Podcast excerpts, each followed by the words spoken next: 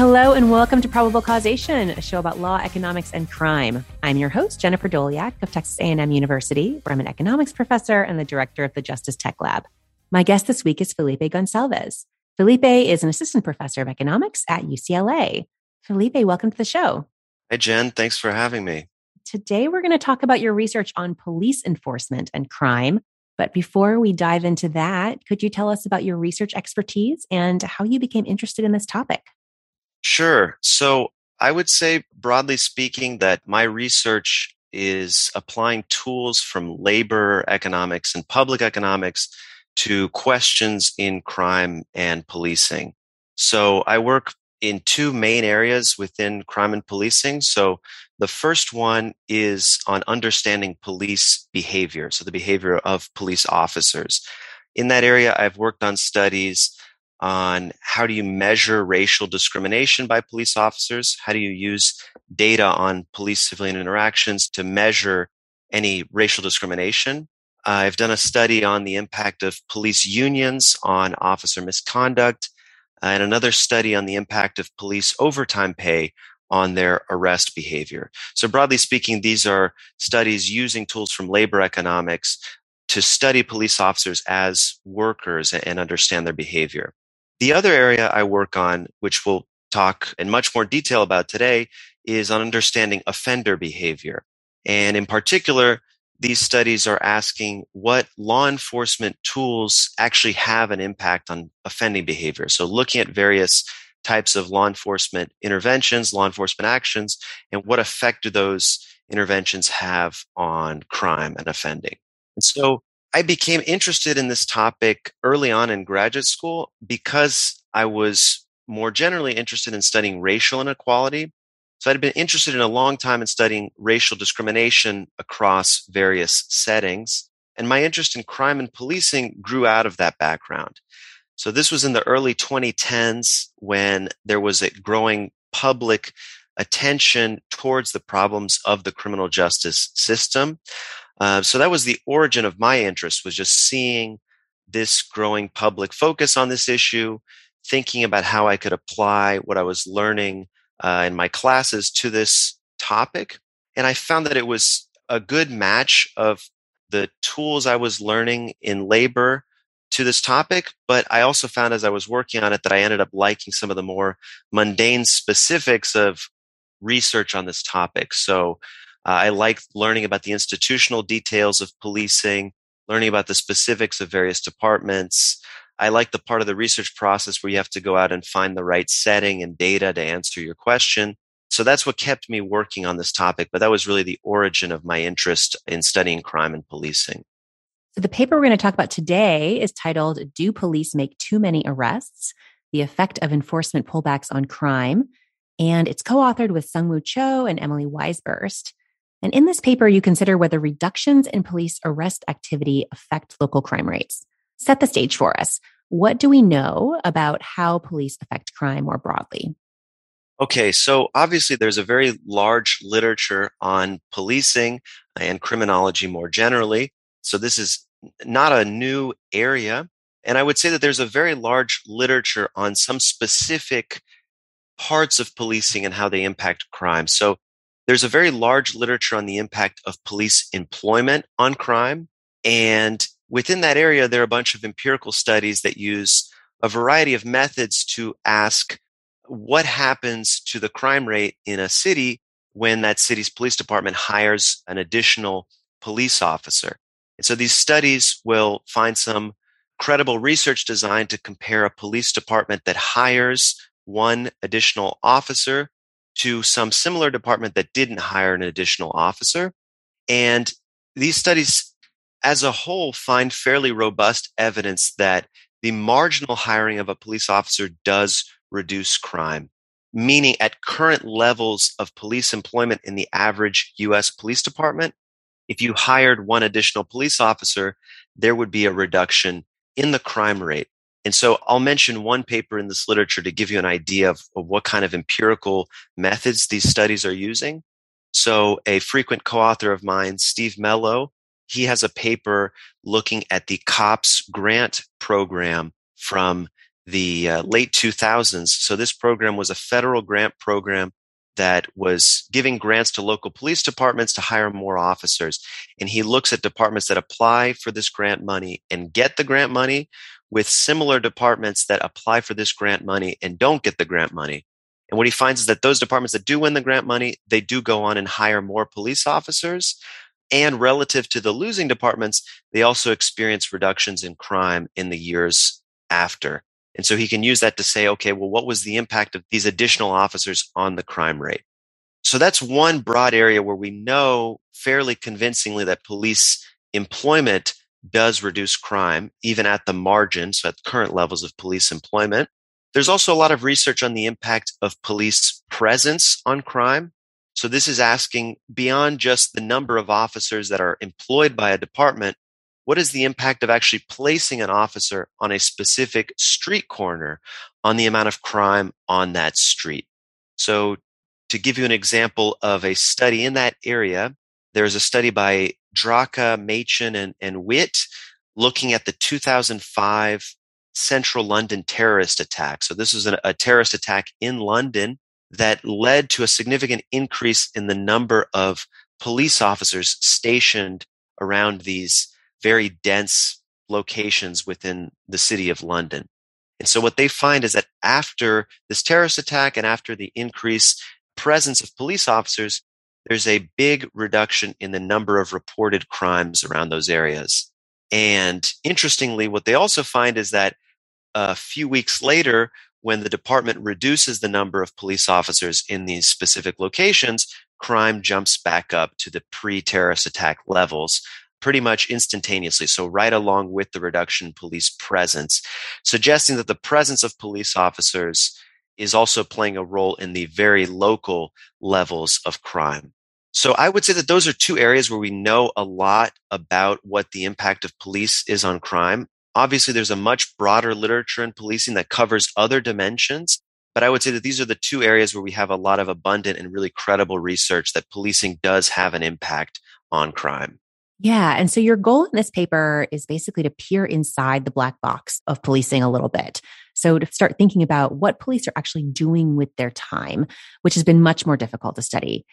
And in particular, you're interested in whether changing the number of arrests officers make has an impact. So, why might police arrest activity affect crime? Okay, so the way I see it, you can think about there being three primary ways in which arrests could impact crime. So, the most direct and mechanical way that you could imagine arrests impacting crime is that well, when you arrest somebody, that often will lead to jail time or prison time for the arrested person. So that physically incapacitates the individual. And if that person was going to commit some crime, if they were not jailed or incarcerated, now they can't commit that crime. So that's going to directly reduce their short run ability to commit crime. So that's broadly, people think of that as incapacitation. So arrest can incapacitate people from committing other crimes.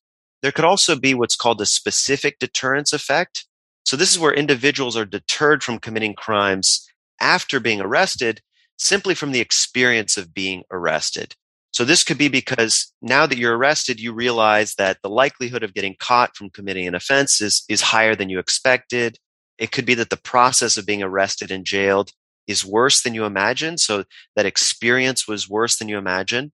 So these things could deter people from committing crimes from the actual experience of being arrested. Now, I'll, I'll note here that this impact doesn't actually have to be crime reducing. The experience of being arrested may actually harden an, an individual and actually increase their future offending.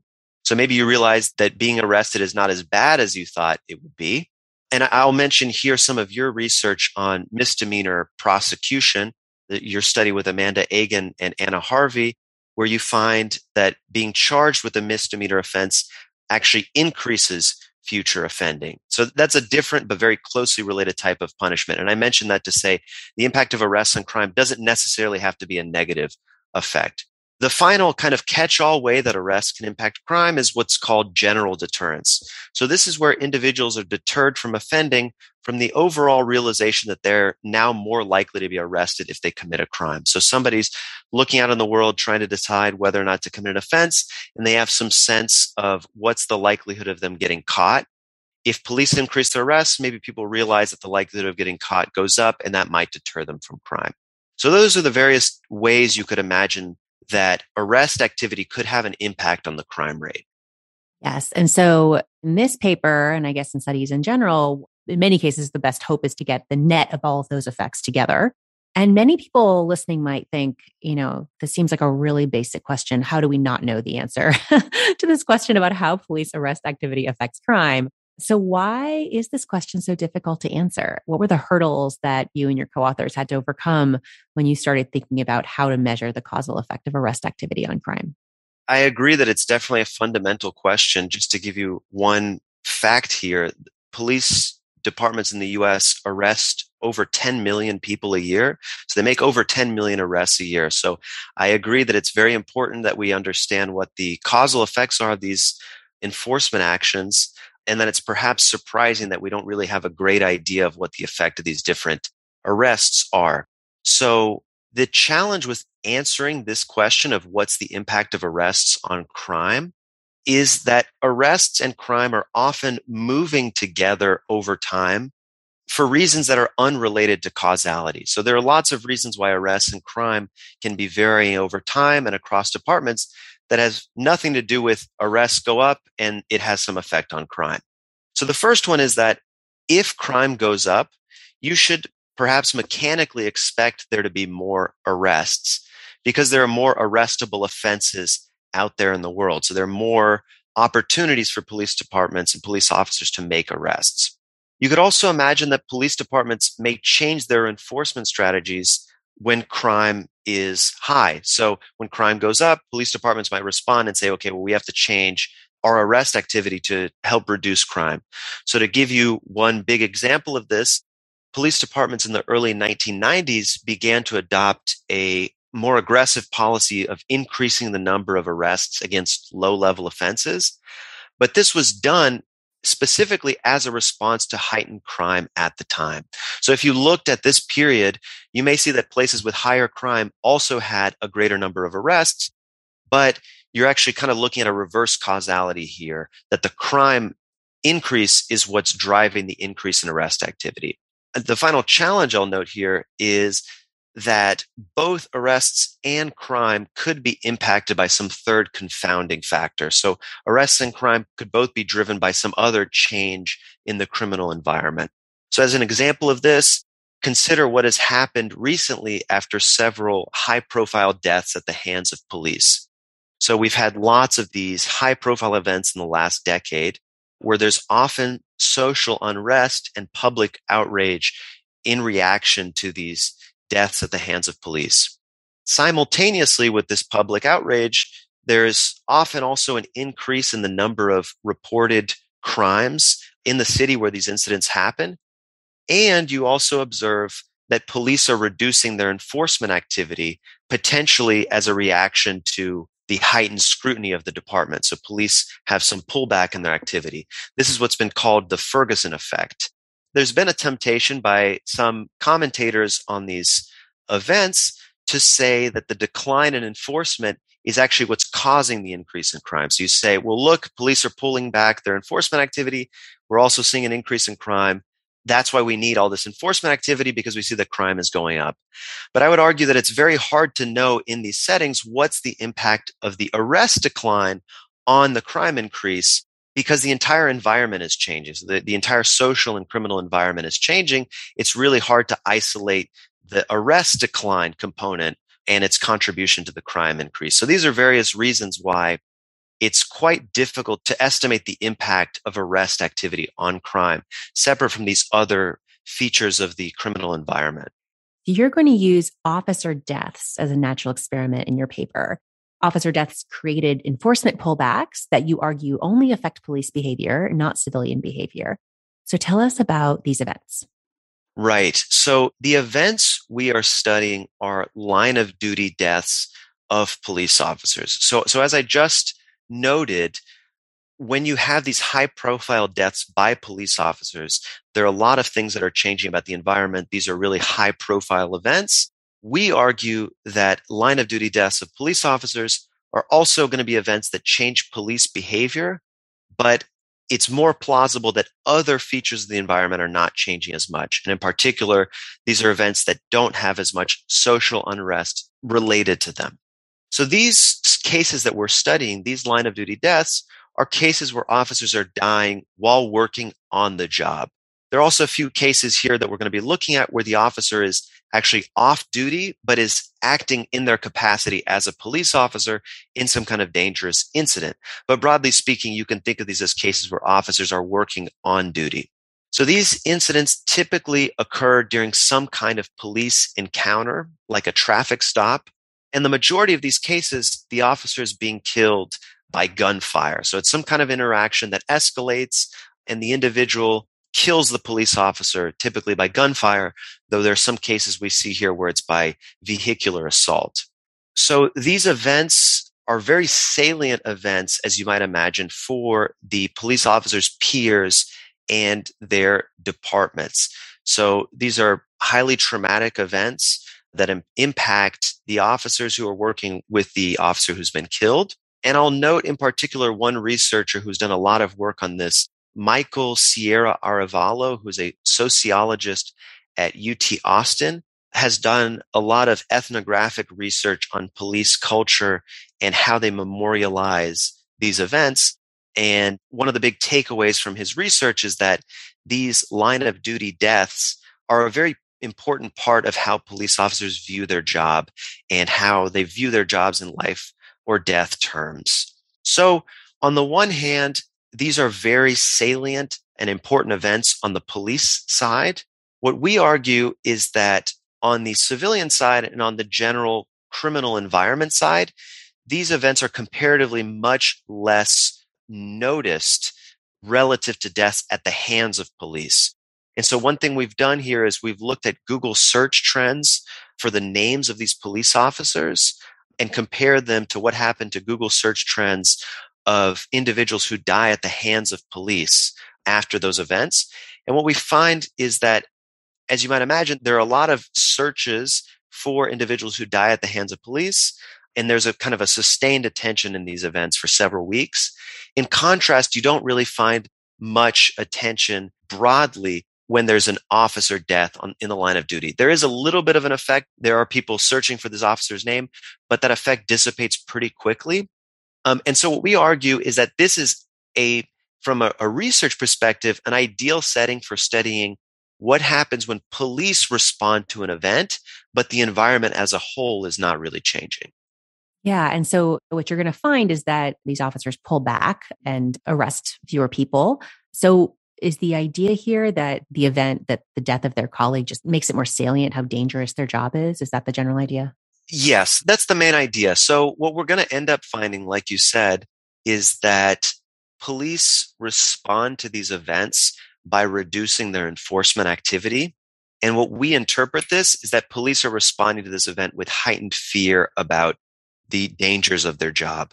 And so, one piece of evidence related to this is that if you look across departments and how they respond to these events, the biggest declines in enforcement activity are actually coming from smaller departments where these events are more infrequent and perhaps more shocking. So that's consistent with the idea that these officers are more traumatized or more surprised by these events and have a bigger response to the event.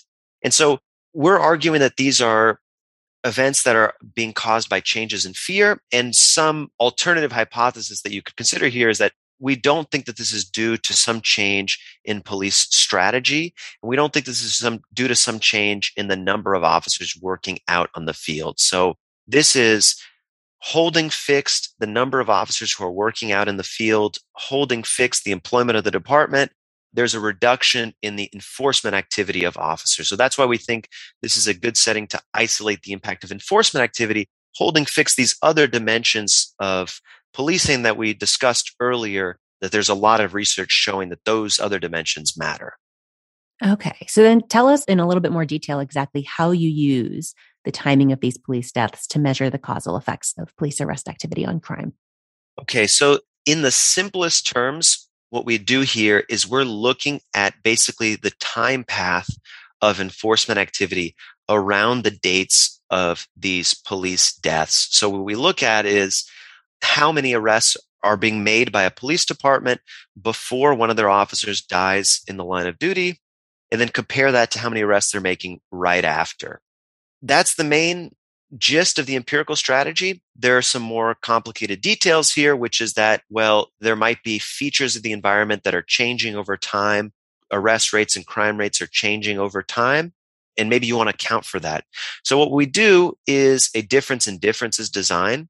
We're looking at the time path of arrests of these departments that experience a, a line of duty death with similar departments that don't have a line of duty death at that time. So we argue you can use those departments as a credible comparison group for the time path of arrests activity.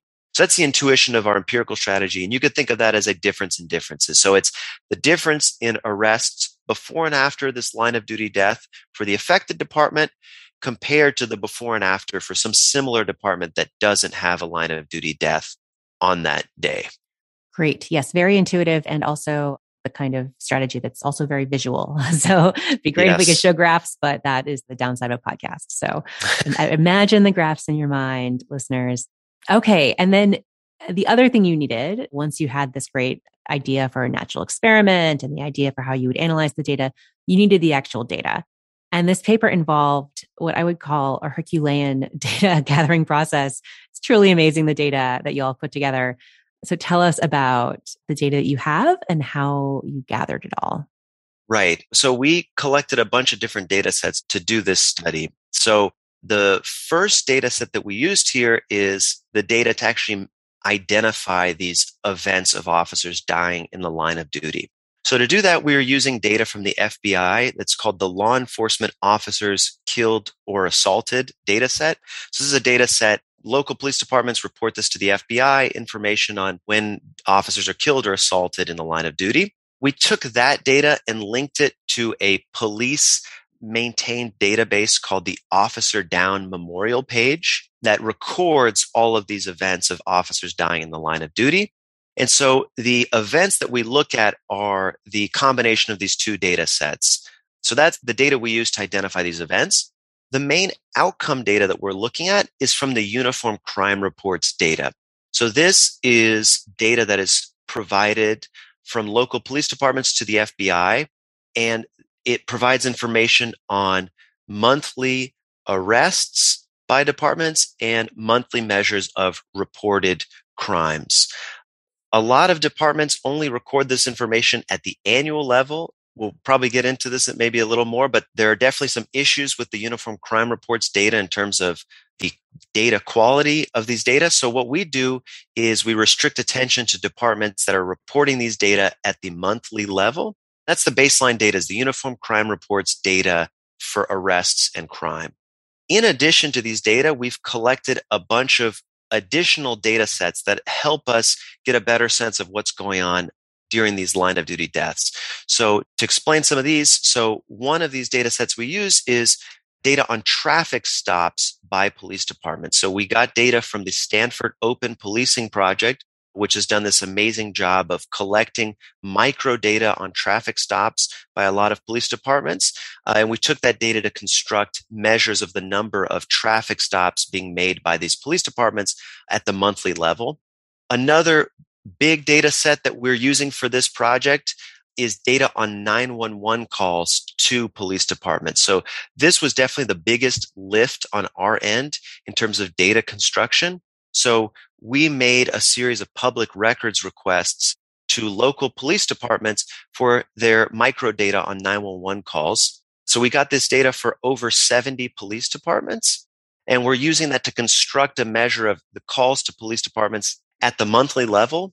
But, and I know we'll get into this in more detail later, but we're also going to use this data to measure police reporting practices. So we'll be able to say, are there any changes in how police report crimes after these line of duty deaths?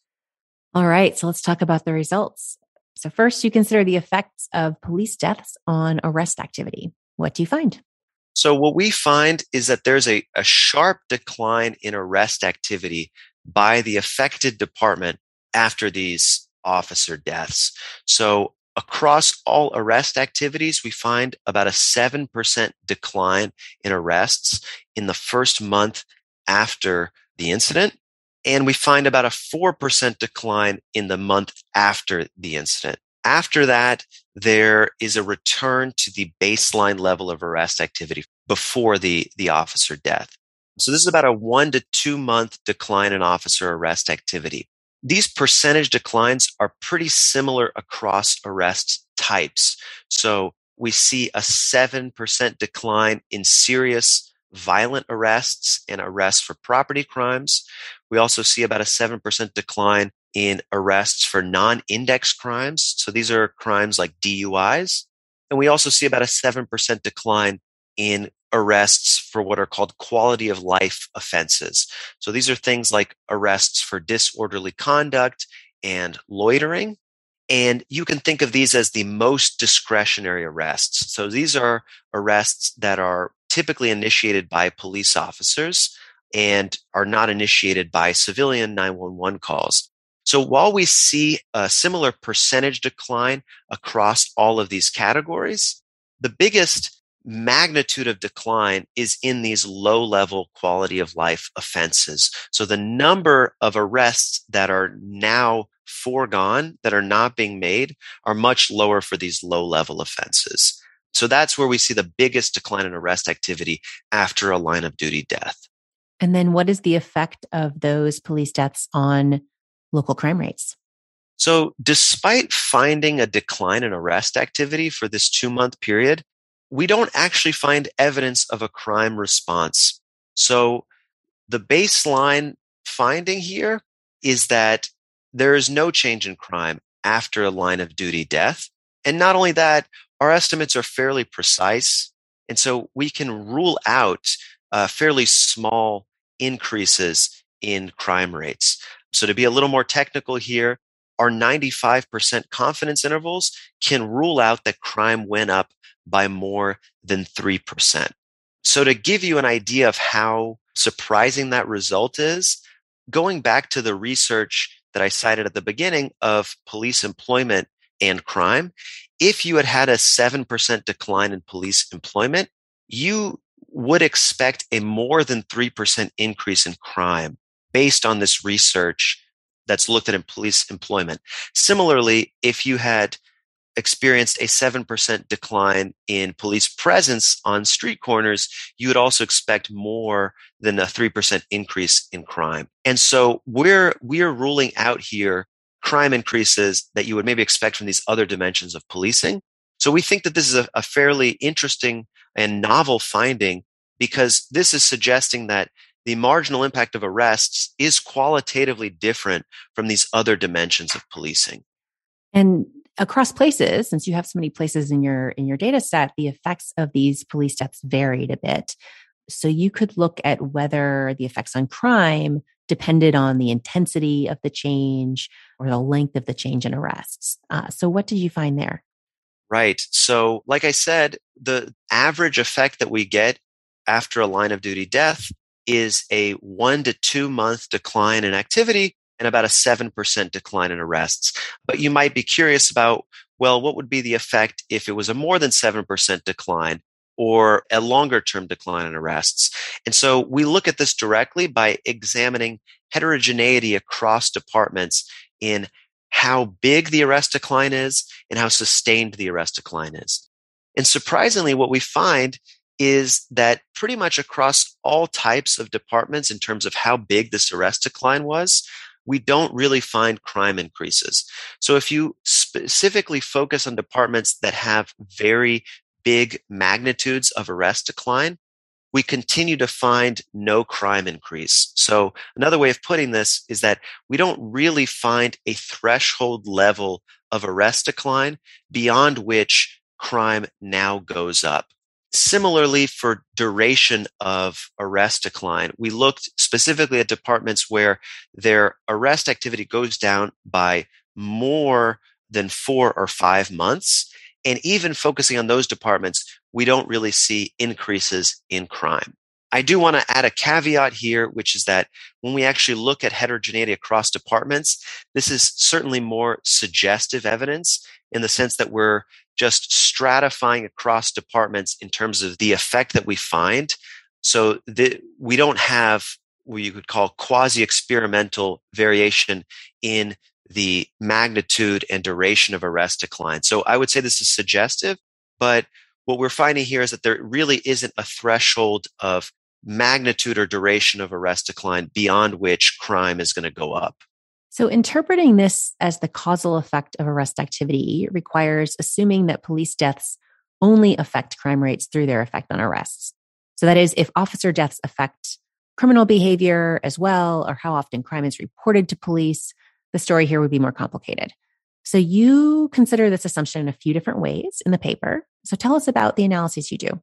Okay, so to analyze these settings and be able to interpret what we find as a change of arrests on crime, we have to assume that the only feature of the environment that's directly responding to the officer death is the department's arrest activity. And this means assuming that other dimensions of the environment are not responding. And so you can think of this as broadly two things. So the first is that civilians are not responding to the officer death. And the other one is that other dimensions of policing are not changing.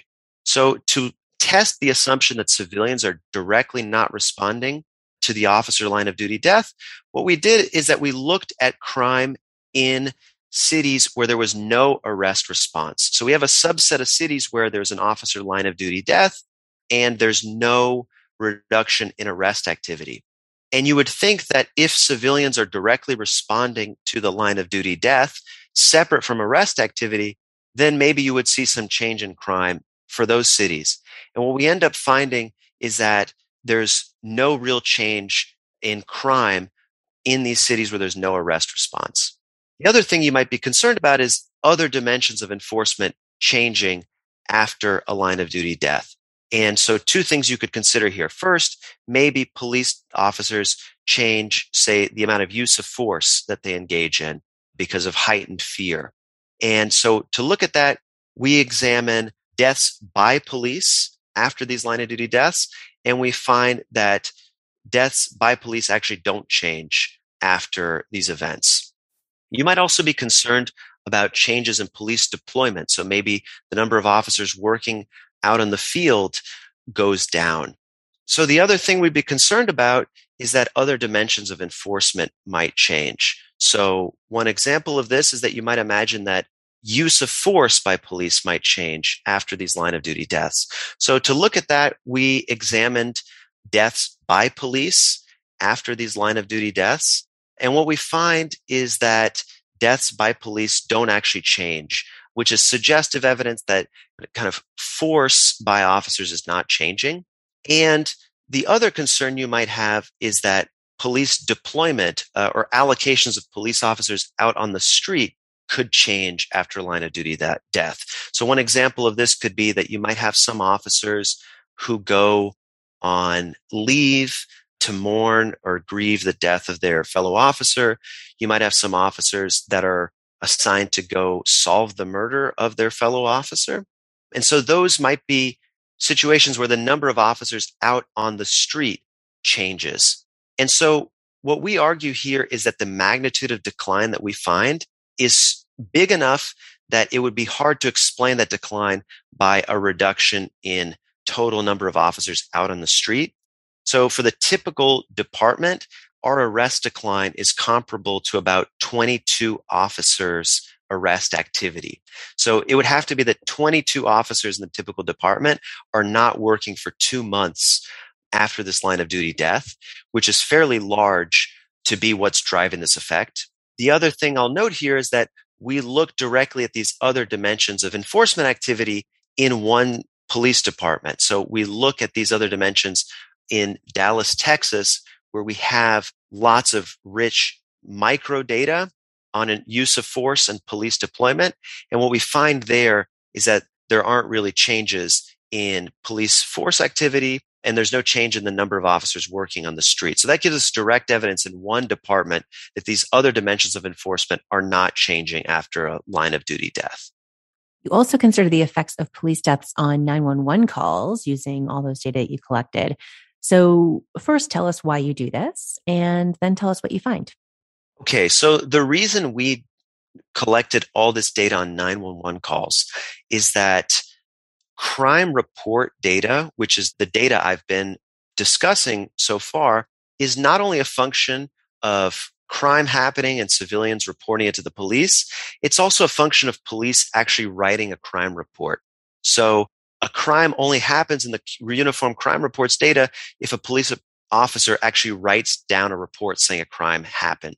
One story you could imagine here is that after a death of a fellow officer, police officers not only reduce their enforcement activity, but they actually reduce their propensity to write a report. So maybe you go to someone's house because they, they called 911, but whereas before you would have said that a crime happened and you wrote a crime report, you're now a little more hesitant of your activity and you don't write a report. And so that never even shows up in the crime data. So if that's happening, we might be biased away from finding crime increases. So you can imagine a story where crime actually did go up, but police are reporting fewer crimes, and that's leading us to say that there's no change in crime. And so that's why we wanted to look at 911 calls, which are not filtered by police reporting activity. And what we end up finding is that similar to the crime report effects, there are no changes in 911 calls after a line of duty death. So we similarly get no change and you can similarly reject very small increases in the number of 911 calls. What we can also do is actually directly look at reporting practices. So for many of these cities where we've collected 911 data, the records also record whether the officers wrote a report for individual incidences, whether an officer wrote a report for these individual incidents, and what we find is that the probability of writing a report doesn't change after a line of duty death. The other thing we can do with these data is look at a greater range of types of crime. So the types of crime that are reported to the uniform crime reports is a subset of types of crime, and it's typically more serious types of offenses. 911 data records everything civilians are, are calling the police about, and we continue to find no change in the full set of crimes after a line of duty death. So that gives us greater confidence that we are not missing any change in crime in these kind of lower level types of offenses. And then finally, as you mentioned, you have really rich data from Dallas, Texas. And you use this to dig in a bit more on a specific event that happened in that city. So tell us a little bit more about that event and what you find in the Dallas data and what all of that analysis buys you. So what we do in Dallas, Texas is that we collected a bunch of microdata from their police department on all of these outcomes that we've just been discussing, but with much more detail. So we can not only see crime rates, 911 calls, arrests, but we can also see use of force by officers. We can also see who's out on the street working. So this is a setting where we can get a lot more detail on what happens after these line of duty deaths. And so what we do is we study a specific incident that happened in 2018. So Dallas police officer Rogelio Santander was working off duty and he was involved in an incident where there was a, a shoplifting at a store that he was working in and he went to respond to the incident and he was killed by the individual and so this was an officer that again, he was not explicitly working in the line of duty as a police officer, but he did engage in this incident in his capacity as a police officer. Uh, and he died in this incident. And as we've seen in the nationwide analysis, there was a significant reduction in arrest activity by the Dallas Police Department. So there's this kind of heightened fear by Officer Santander's fellow officers after this incident. And we actually see a 30% reduction in arrest activity in the Dallas Police Department. So this is a big response to this incident. And this decline lasts for about nine weeks. So this is a, a fairly significant sustained reduction in arrest activity. And what we find is similar to our nationwide analysis, there's no increase in crime or increase in 911 calls after this incident. So that continues to confirm our baseline finding that arrest activity at the margin doesn't seem to be affecting crime or 911 calls. The other thing that we find here is that use of force by Dallas police officers doesn't change. And the number of officers that are taking 911 calls, the number of officers that are out working patrol doesn't change after this incident.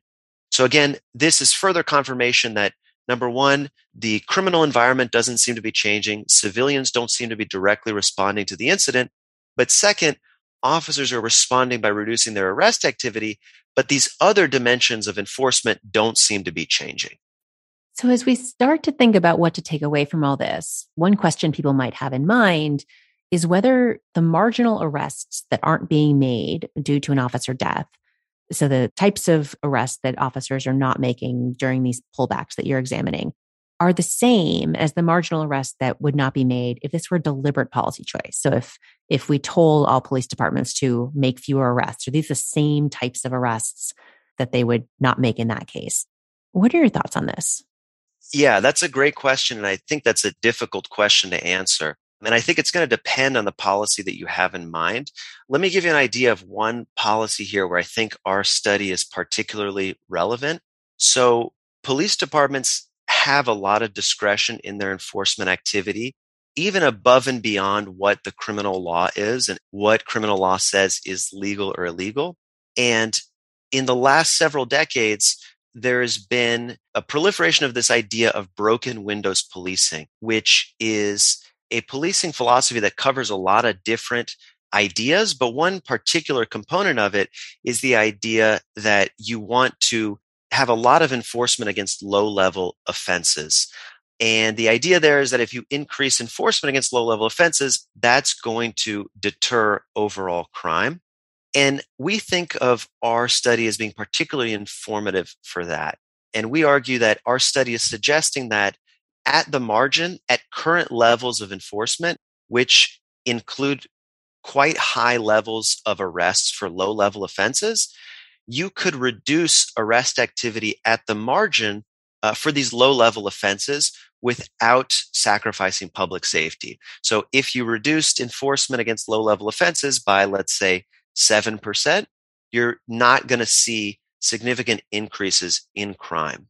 Now, again, I do want to be careful in saying this because the variation that we find in this, that we're looking at in our study, is not a specific policy that says we're going to change arrest activity. It's looking at these events where an officer dies and then the police department responds with a reduction in arrests.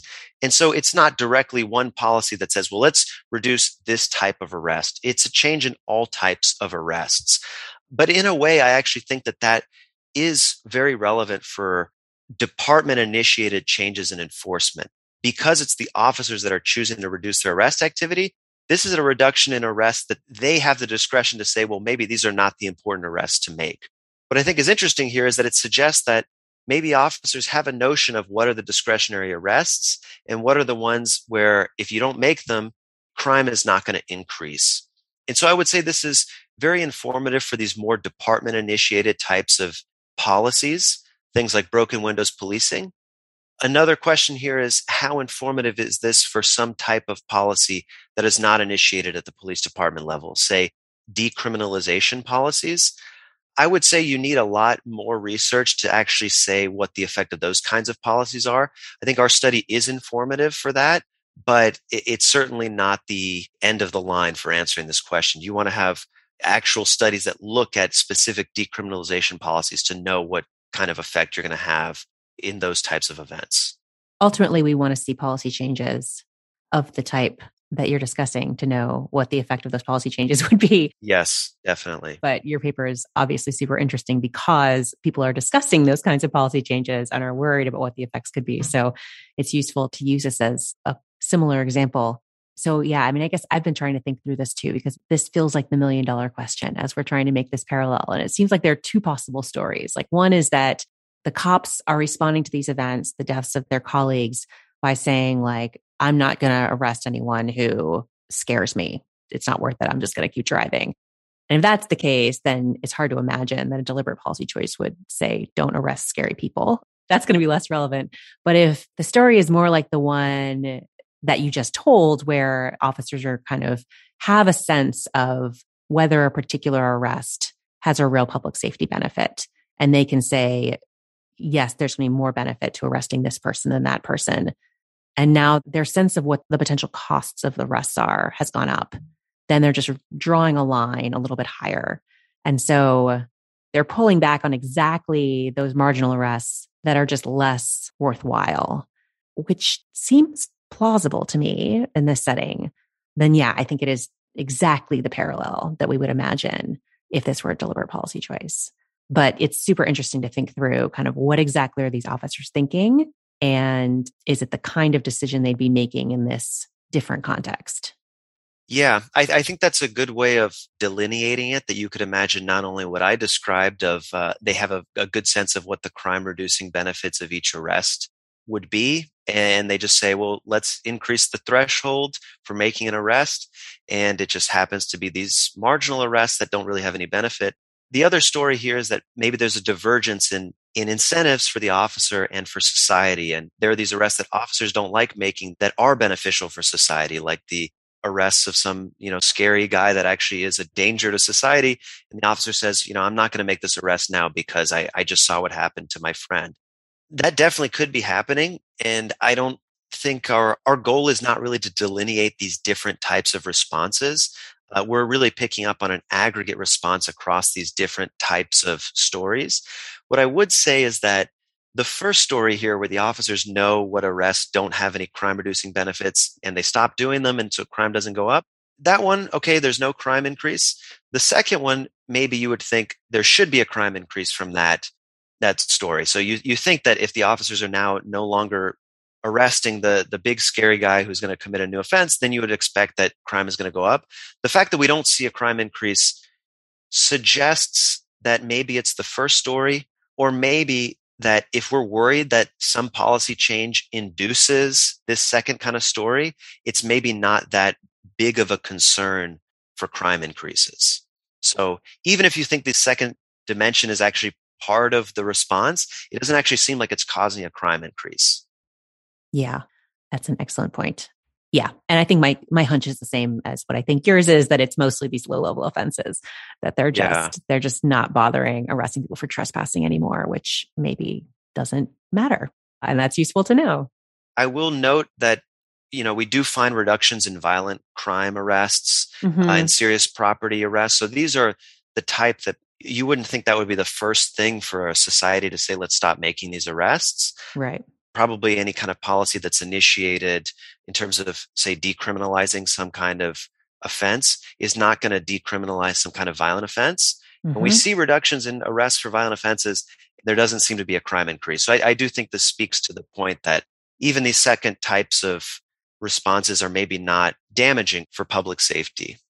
Mm-hmm. Yeah. And they might still be marginal in some way that is relevant to that conversation. Okay, so bigger picture, what do you think of as the policy implications of your results? What should policymakers and practitioners take away from all this? So, the first thing that I would say here is that what we're trying to do with this study is kind of delineate the different dimensions of policing and emphasize that police enforcement activity is different from police employment and police presence on the street. And so this is kind of a subtlety that we think is important in the policy discussion here, which is that separate from the number of officers you have uh, in your police department, the number of arrests they make is a very important question for society. So arrests have very big social costs, not just for the people who are arrested, but also for their family members, also for the sense that people have how trustworthy the police are. So there's a lot of research documenting that there's social cost to too much enforcement. And what we think of as the big policy takeaway here is that at least at the margin, you can reduce the amount of enforcement activity for low level offenses, holding fixed the number of officers you're hiring. So we're not saying, you know, fire police officers. We're not saying reduce the number of officers on the street. If you reduce the number of arrests officers are making, you likely won't have a damaging effect on public safety. So that's the big takeaway here is that let's go into the specifics here. What dimensions of, of policing we're going to change. And you can actually have police officers on the street corner, not making arrests, but still deterring crime simply by their presence. So that would be, I think, the big takeaway here from our study. So let me emphasize here again, though I know I've, I've used this word already, we're talking about marginal enforcement. So what we're saying is at current levels of arrest activity, you could reduce arrests for low level offenses by a small amount and not sacrifice public safety. We are definitely not saying stop making arrests as a whole, stop making arrests for entire offense categories. This is definitely a marginal statement here. I think that's important so that we don't kind of paint with a broad brush about, you know, what lesson we're trying to draw from this study. Yeah. So err on the side of greater leniency which seems to be the punchline of a few different studies coming out these days, which is always nice when there's a big overall message. What other papers have come out on that are related to this topic since you all first started working on this study? So I'll mention two papers that I think are fairly related to what we are doing and, and that have come out recently. So one paper is by Aaron Chalfin, David Becerril, and Morgan Williams. So this is a paper that came out this year looking at a similar event in New York City. So a few years ago, there was a pullback in enforcement by the New York Police Department for about a month. There was kind of a, a union dispute between the police department union and the city. And through that, the department, the officers were kind of disgruntled and they reduced their arrest activity for about a month. And what Aaron, David, and Morgan find is that this did not lead to an increase in crime or really any change in crime. So no increase or decrease in crime. So we think that this is very related to our study, which is that you're looking at this event that's not really a policy. It's an officer initiated change in enforcement. Maybe they're using their discretion to decide what are the types of arrests to no longer make. And there doesn't seem to be a change in crime. Uh, so I, I think of that as having a very similar takeaway to our study. The other study I'll note here is your paper with Amanda Agan and Anna Harvey on misdemeanor prosecution. You can talk about this much better than me, but since I'm the one answering the question, I'll, I'll go ahead and describe this paper, which is that you guys look at what is the impact of a prosecutor not charging an arrestee with a misdemeanor charge. So prosecutors get these arrests that police officers make. They're assigned to a prosecutor and they decide whether or not to go through with it and charge the individual.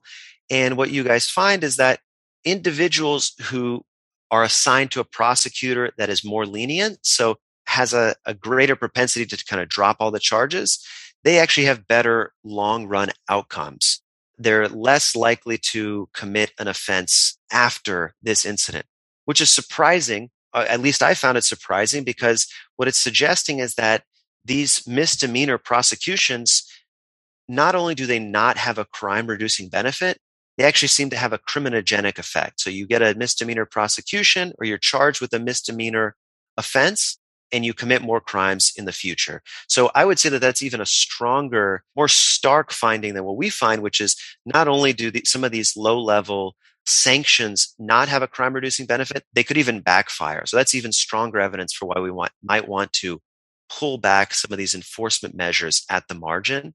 And, you know, in line with some of this discussion we're having about discretion here, this is also a study that's using kind of discretionary variation rather than some stark policy change that changes what is legal or illegal. Perfect summary. okay, great. and what's the research frontier? What are the next big questions in this area that you and others will be thinking about in the years ahead? So I think that there are a couple of different ways that this research area is going to go moving forward. So one of those is going to be getting into the specifics of which types of arrests are most important for deterrence.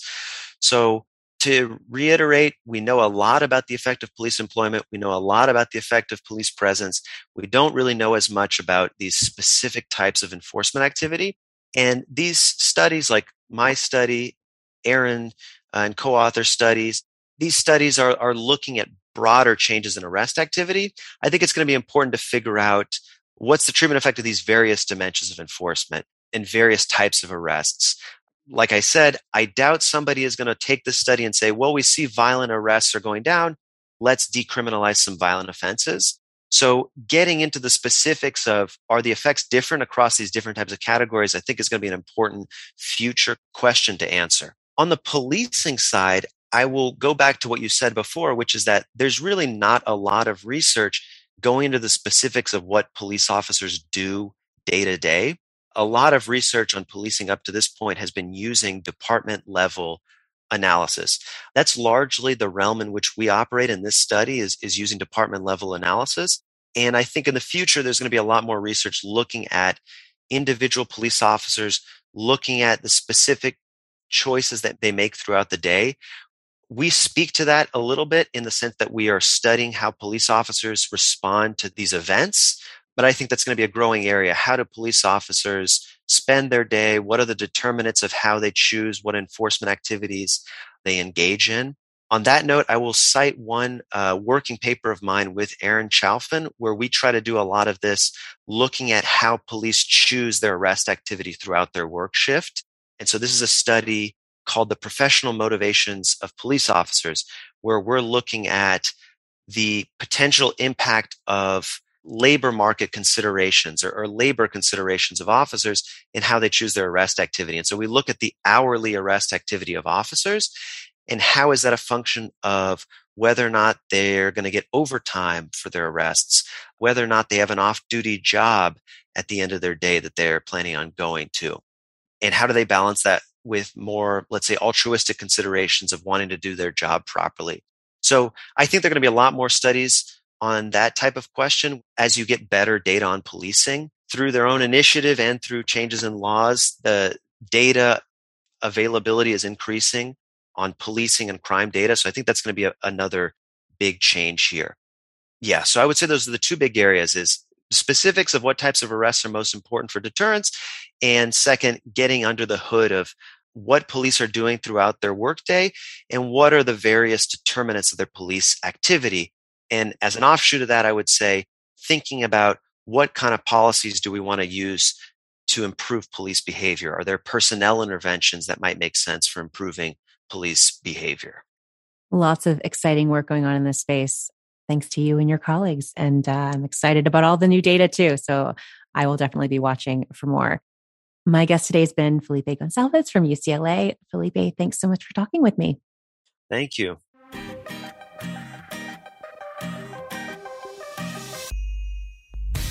You can find links to all the research we discussed today on our website, probablecausation.com. You can also subscribe to the show there or wherever you get your podcasts to make sure you don't miss a single episode. Big thanks to Emergent Ventures for supporting the show, and thanks also to our Patreon subscribers and other contributors.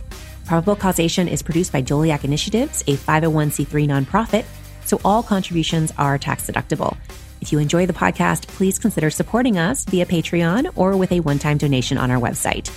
Please also consider leaving us a rating and review on Apple Podcasts. This helps others find the show, which we very much appreciate. Our sound engineer is John Kerr, with production assistance from Nefertari El Sheikh. Our music is by Werner, and our logo was designed by Carrie Throckmorton.